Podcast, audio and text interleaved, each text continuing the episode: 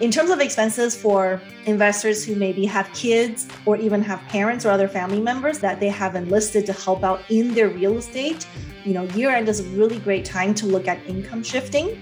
And by that, I just mean, you know, paying them, paying family members or friends or families who've helped out in your real estate business, and then taking a tax deduction for that write off.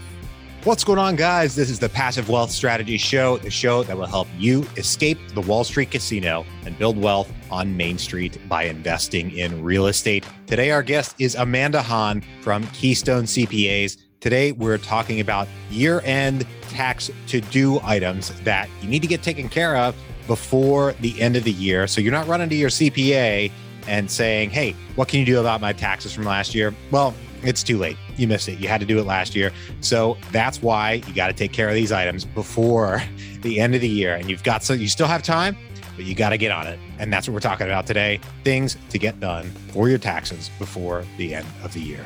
If you're an Apple Podcast user and you haven't done so yet and you do enjoy the show, I would appreciate it so much if you took a moment, leave us a rating and review. Five stars, if you don't mind, would be much appreciated. That helps other people learn about the show because that helps us rank higher in the Apple Podcast ecosystem. And I'm always honest with you guys. That gives me the warm and fuzzies because I get to see that you're engaging with the content and you're escaping the Wall Street casino along with us. No matter what podcast app you use, if you do enjoy the show, do take a quick second, look up the Passive Wealth Strategy Show, hit the subscribe button. That way you'll get every new episode straight to your mobile device every Monday, Tuesday, and Thursday. Once again, our guest is Amanda Han, and I am your host, Taylor Loht. I'm a real estate investor, real estate syndicator. I buy real estate with passive investors and split the return. Taxes are a huge part of real estate investing, and there are many tax advantages to uh, investing in real estate, but you have to actually implement this strategy. And you have to make th- things happen before the end of the tax year. And that's what we're talking about today. So without any further ado, here we go with Amanda Han. Amanda, thank you for joining us today. Yeah, thank you. I'm so excited to be here. Always happy to talk taxes, never happy to pay taxes, but you know, you got to do what you got to do. For our listeners out there who don't know about you and your business, can you tell us about yourself and what you do? And then we'll dive into it. Yeah, yeah, definitely. Well, uh, my name is Amanda Han, and uh, my husband and I own an accounting firm uh, called Keystone CPA. And we specialize in working with real estate investors and helping them on uh, proactive ways to save on taxes using uh, real estate investment. So our clients uh, do a whole gamut of real estate from full-time real estate investors to syndicators to someone who might have a full-time job but is simply investing passively uh, in real estate or in syndications. And uh, so that's sort of our passion uh, is in helping investors to uh, achieve tax savings through real estate investments. And personally, uh, my husband Matt and I are, are real estate investors ourselves as well. Uh, nothing super exciting in terms of you know flipping or any of that stuff. Uh, we're generally uh, involved in long-term hold, uh, cash flow appreciation, real estate strategies. Um, but I also invest uh, passively as well, and you know in the past I've invested in other people's deals. So um, definitely really excited to be here and talk about taxes and investing. Great. And it's good that you're involved in the space. I mean, it, it, would be troubling to have a CPA handling your taxes that didn't actively invest in real estate because they might not know what you really want out of out of your uh, CPA services. And and we're getting close toward the end of the year here and we wanted to discuss year-end tax planning especially for real estate investors and I you know I am I'm a knucklehead when it comes to taxes. I would now was really a great time to be doing tax planning. Um, I think for some of our listeners, probably uh, those who are you know uh, more of the procrastinators uh, might have just filed their tax returns for last year. Um, although you might be thinking, well, thank goodness it's it's done. I have a whole year. Uh, you actually don't, right? Because the best time to to do tax planning is actually before the end of the year. And the reason for that is this is kind of the time where you can take a look at what you've already done this year. How many deals did I do? What's my income? What's my cash flow? And then sit down with your tax advisor and go over what are some last minute strategies that can be implemented uh, so that I can save taxes for next April. Uh, because believe it or not, tax savings does not happen in April when you're ready to file your tax returns with your CPA. It happens way before that. No, well, I, I appreciate that you're encouraging us to think ahead, and you know that that begs a question: what are some of those important things we need to be thinking about before the end of the year? Yeah. Well, I think the first step, uh, you know, before meeting, so between now and the time you meet with your tax person, is to take inventory of what you've done right? And so what I mean by that is uh, updating your your financial statements. Uh, if you own a couple rental properties, get an idea. Now, it doesn't have to be exact, but you want an idea. How did I do? What's my cash flow on my properties? Um, and looking back and figuring out, you know, if you haven't been tracking your expenses on a monthly or you know bi-monthly basis, uh, making sure you update that so you have a good idea. You know, in the past, I've talked to clients who've said, you know what, um, my property cash flowed so great, I'm going to have a huge tax problem. And when it's time for us to do tax returns, we find out the rentals have actually been losing money, right? And so whether you make a lot of profit, a little bit of profit, or no profit, significantly can change the strategies that you implement before the end of the year. So the first step, as boring as it sounds, I know it's boring because nobody likes to do it. Um, it is really to look at the accounting side of things and make sure you update your numbers and figure out, you know, again, what is my true profit? How much money did I make this year already? And maybe over the next month or two, how much additional income do I anticipate making? And then from there, when you meet with your tax person, you can go over all the various strategies that you might want to implement before the end of the year. Right. So and, that is one of the, I'm oh, sorry, go ahead. No, go ahead. Well, I was going to say that that updating your financials, that's kind of seems to be one of the classic things of somebody that's disorganized shows up to say their bookkeeper or somebody like that with a shoebox full of receipts and says, "Okay, you know, figure this out."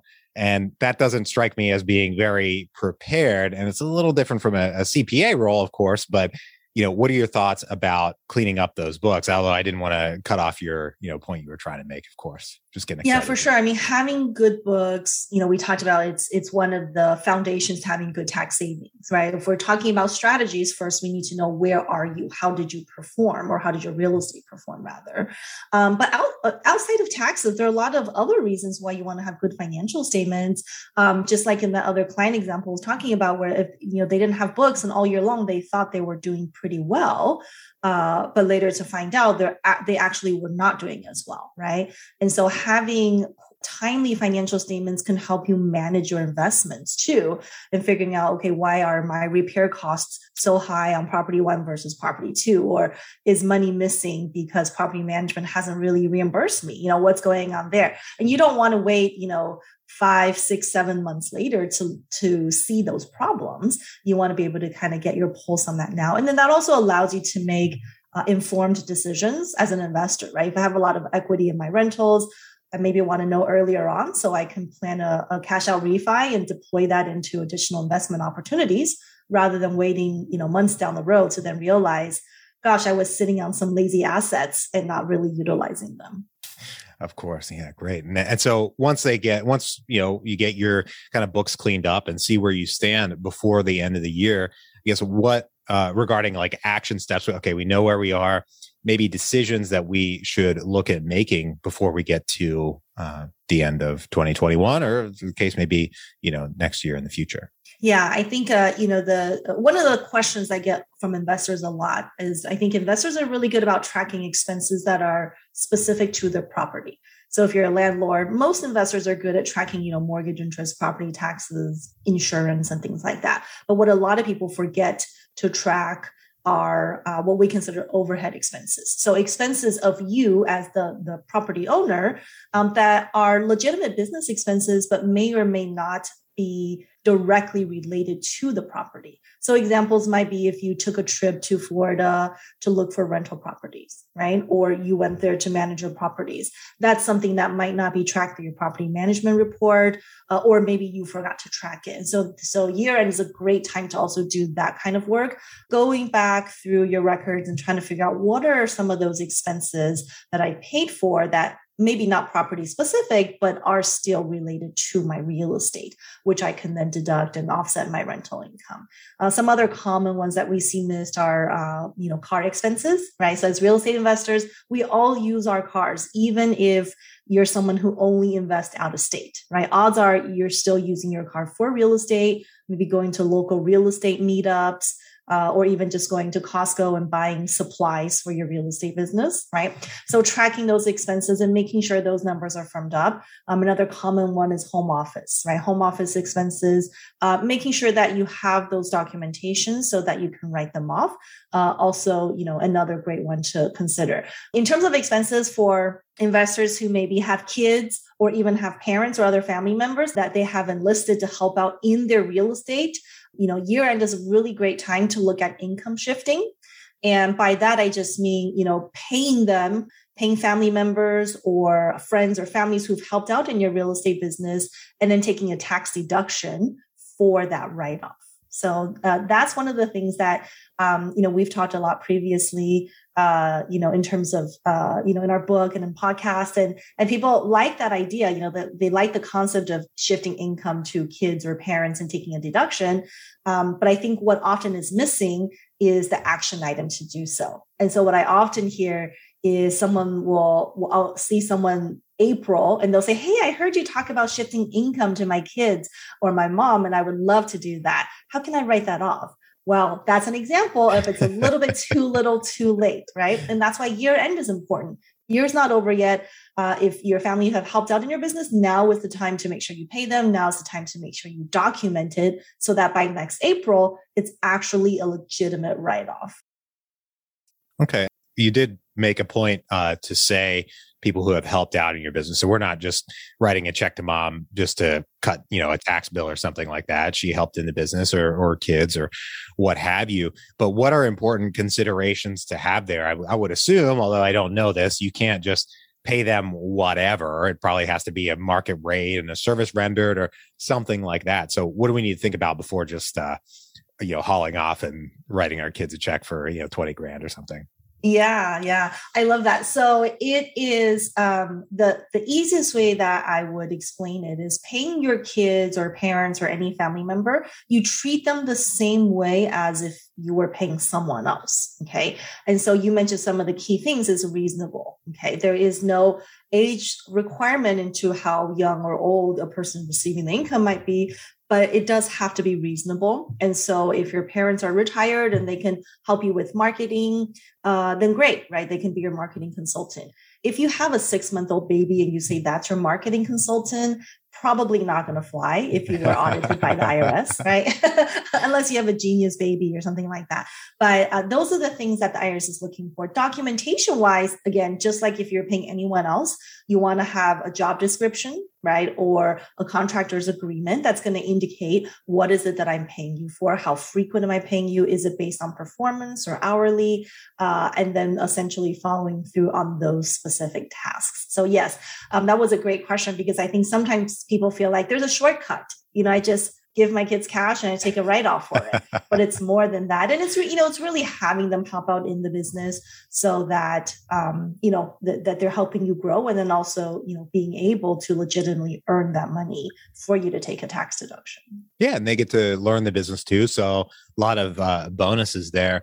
Now, uh, something I want to ask um, is how active versus passive income impacts you know all of these decisions that we're discussing. You know you mentioned about say a car or travel things like that those expenses. If we have you know uh, rental income classified as passive you know our, our options may be limited. I don't know.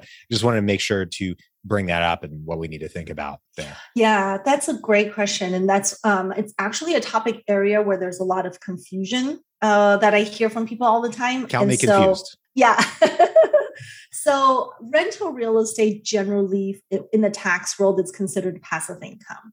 And what does that mean? It just means that to the extent you have losses, okay, and losses meaning, you know, rental income minus expenses, you know, write-offs, depreciation, if we created a loss. Um, if you have a loss, there are different ways that that loss can be treated for tax purposes. And so, a couple scenarios, you know, if you're someone who makes under $100,000, you have some rental losses after the write offs, um, then you can use up to 25,000 of those losses to offset W 2 and other income. Okay. Now, on the other hand, if your income is over $150,000, then you're not able to use those excess losses to offset W 2 and other income anymore. That's the bad news. Now, the good news is it, you, you don't lose out on the tax deductions. Um, you simply are able to uh, carry it forward into future years to offset taxes from future income. So, so that's really the only difference is, uh, you know, your uh, the timing on when you can write off expenses against, or not expenses, losses against W two and other income, and and uh, the reason I keep saying losses is because that's a key word. A misconception I hear a lot from people is a lot of times people think, hey, you know what? I can't write off a car or home office or stamps or any of that stuff because I'm a passive investor. And that's actually incorrect. Regardless of whether you're active investor or passive investor, real estate expenses can always offset rental income. Okay. And, and also regardless of how much money you make too. And so, um, you know, for someone who might be a passive investor, sometimes they're told, hey, you shouldn't even worry about home office or paying kids because you don't get a benefit for it. Now, what they're talking about is you might not get a benefit for it today or this year, right? Because you have a high income job and you're you're you know you're not able to utilize it. But just because you don't get it this to use it this year doesn't mean there's no benefit.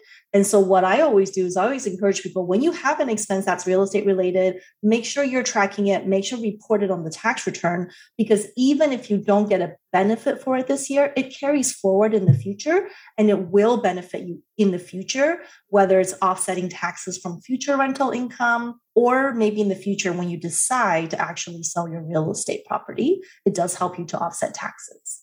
Okay, so we do have a lot of listeners out there who are passive syndication investors and and receive a K1. Now, this is a whole, I'm sure, a whole big topic to get into, but that that seems to uh, imply to me, if I'm if I'm reading you correctly, that there are options uh, for passive investors to uh, write some of their legitimate expenses against uh, K1 incomes. Oh yeah, for sure. I mean, so so passive expense, yeah. So so with if you have K1 profit, let's say I invested in one syndication and it generated really great cash flow, uh, or it was sold for a capital gain, right? And if I had other passive losses, let's say from my own rental properties or other syndications I've invested in, they can always be used to offset each other. You know, and, and it's so funny you bring up syndications because that is also another area that uh, sort of a frustration because I hear that all the time when, when people say, hey, you don't get any tax benefits when you're just a passive investor in the syndication. And, and, and when people say that, they're taking a very narrow view. They're just saying, hey, if you have losses, you can offset W 2 uh, tax, taxes from W 2 income. So, yes, that might be the case this year, but um, it doesn't mean there's no tax benefit because if you invest in a syndication and that syndication is generating really great cash flow and you're getting good distributions, right? But at the same time, you might have you might not be paying any taxes because of depreciation and other write-offs that is given to you at the syndication level. Uh, that certainly is a very, very big tax benefit. Um, so, you know, we have clients who maybe they're working in the tech industry and between, you know, federal and state, if they're paying 50% in taxes, you know, to the extent they get a $5,000 cash flow from a syndication investment where they're paying zero taxes, that certainly is a very significant tax saving, right? Yeah, yeah, absolutely. Now, another one uh, that I feel like we hear about a lot, especially for say W two employees or, or folks that say are maybe investing in more Wall Street type of things, is oh, do it, you know, contribute to an IRA or something like that before the tax year is over, just so you can get in um, while you can. But for the context of real estate investors, what are your thoughts there? Should folks be looking into that or, is, or do you not hear that question much from real estate investors? Because you can use those accounts for real estate investment just doesn't doesn't have to be wall street stuff but you know is it worth delving into? Yeah for sure. I you know for a lot of uh, individuals who are higher w2 income earners um, doing real estate on the side you know one of the questions that we mentioned you know kind of touched on earlier is is they're always wondering how can i reduce taxes from my w2 income right? And so, uh, so clearly, you know, 401ks, IRAs, even pension plans or defined benefit plans, those are great ways to um, you know, allow someone to reduce taxes, whether from W 2 or maybe they just have like a consulting business uh, that they run on the side, right? So, depending on the type of account, um, an individual might be able to contribute up to, you know, $58,000 into retirement account and reduce taxes uh, from that source of income. You know, oftentimes we hear uh, questions from clients who will say, you know, Amanda, I love it that I can fund a retirement account and take a tax deduction, but I really want that money for real estate right? I would like instead of funding you know 50000 to my retirement i want to use that as a down payment and buy a rental property. And so there's kind of a, a decide you know kind of a deciding factor of which one is better. Um, and the good news though is i think something you were kind of going down the path on discussing is you can actually have both right you can put money into a retirement account uh, into a self-directed retirement account where you get a tax deduction for it today but also within that retirement account using a self-directed custodian that could be used to invest in what we consider alternative assets outside of the stock market. And so examples of those options are sort of endless. You know, you can use that to buy a rental property. You can use that to invest in a syndication of any kind. You can use that to uh, invest in notes and be a private lender. So there's all sorts of options that, you know, within the self-directed world, it allows you to take a write-off today and use that in real estate. Double benefit. I love that. Right now, we're going to take a quick break for our sponsor. Have you ever wanted to invest in the private lending and debt side of real estate? You might find that going out and finding borrowers on your own is tough. When you find a borrower, you have the task of evaluating their plan all on your own. And the traditional way of lending private money highly concentrates your risk because you'll probably be funding the whole rehab loan on your own. That meant writing loan checks well into the hundreds of thousands of dollars, placing a lot of risk in individual borrowers and properties. Not to mention, there's a lot for you to know in terms of how to structure these loans so that you can help protect yourself and work with the borrower in your interests. Now, there's a new way to invest in the debt side of real estate that turns the private money lending space on its head. You can invest in a variety of debt instruments with this new platform with as little as $10 in each opportunity you can diversify your investment across a wide variety of borrowers, geographies, and asset types. This new platform is called Groundfloor. They make it easy to invest in either your name or using your self directed IRA. And if you don't already have a self directed IRA, don't worry. They make it easy to get started and get one opened. Go to www.passivewealthstrategy.com slash ground floor to get started or click the link in the show notes. See the ground floor site for full terms and details of what they offer. Once again, that's www.passivewealthstrategy.com slash ground floor or click the link in the show notes. Back to the show. All right, Amanda, I've got three questions I ask every guest on the show. Are you ready? I think so. Great.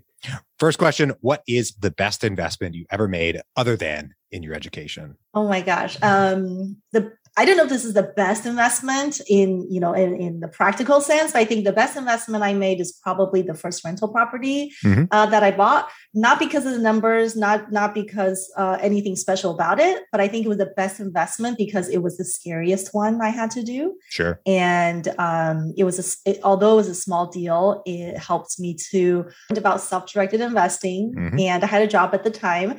I uh, rolled over some of my money from work into a self-directed account and i invested in a syndication.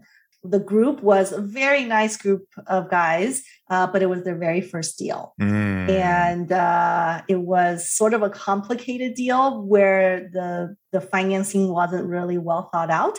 Uh, so that was a very painful one uh, that not only did i lose my investment but it was an investment in my retirement account which i deeply value yeah, don't go first. Definitely invest with teams that that have done it before. That's a, a tough lesson to learn. My favorite question here at the end of the show is what is the most important lesson you've learned in business and investing? Uh, gosh, you know, um, I think for me, the most important lesson is to continue to learn. Um, you know, I feel like regardless of how many years I've been in real estate or how many years I've been in taxes, uh, I'm always learning something new, you know, and uh, it's something that really I I really enjoy doing. And, you know, regardless of who I talk to, talking to clients, I learn a lot. Uh, you know, talking to all kinds of people. So I think that's one thing, you know, it's for the business or for me personally, my business or my investment to excel. Um, I'm always looking for ways to learn from other people who are, you know, uh, better or doing different things than what I've been doing. Absolutely. Well, thank you so much for joining us today and telling us about year end tax considerations that we as real estate investors should be thinking about especially before we get you know into next year and into april calling our cpas asking hey what can i do about last year well it's too late so too bad if folks want to reach out if they want to find you on the internet if they want to learn more they want to find your book or anything like that, where can they track you down? Uh, so the book that uh, I wrote is called Tax Strategies for the Savvy Real Estate Investor. Uh, you can find that on Amazon. Um, and uh, yeah, I think our website is the best place to find additional information for us. It's www.keystonecpa.com. And we also have a free uh, downloadable ebook on five cash flow strategies for real estate investors. So if you want to know more about income shifting strategies or the best legal entity for real estate, um, be sure to download that ebook. Awesome. Well, thank you once again for joining us today. To everybody out there, thank you for tuning in. If you're enjoying the show, please leave us a rating or review on Apple Podcasts. I appreciate that so much because that helps other people learn about the show because that helps us rank higher in the Apple Podcast ecosystem. I'm always honest with you guys. That gives me a warm and fuzzy feeling because I get to see that you're engaging with the content and you're escaping the Wall Street casino along with us. I want to thank you for tuning in once again. If you know anyone who could use a little bit more passive wealth in their lives, please share the show with them and bring them into the tribe. I hope you have a great rest of your day, and we'll talk to you on the next one. Bye bye.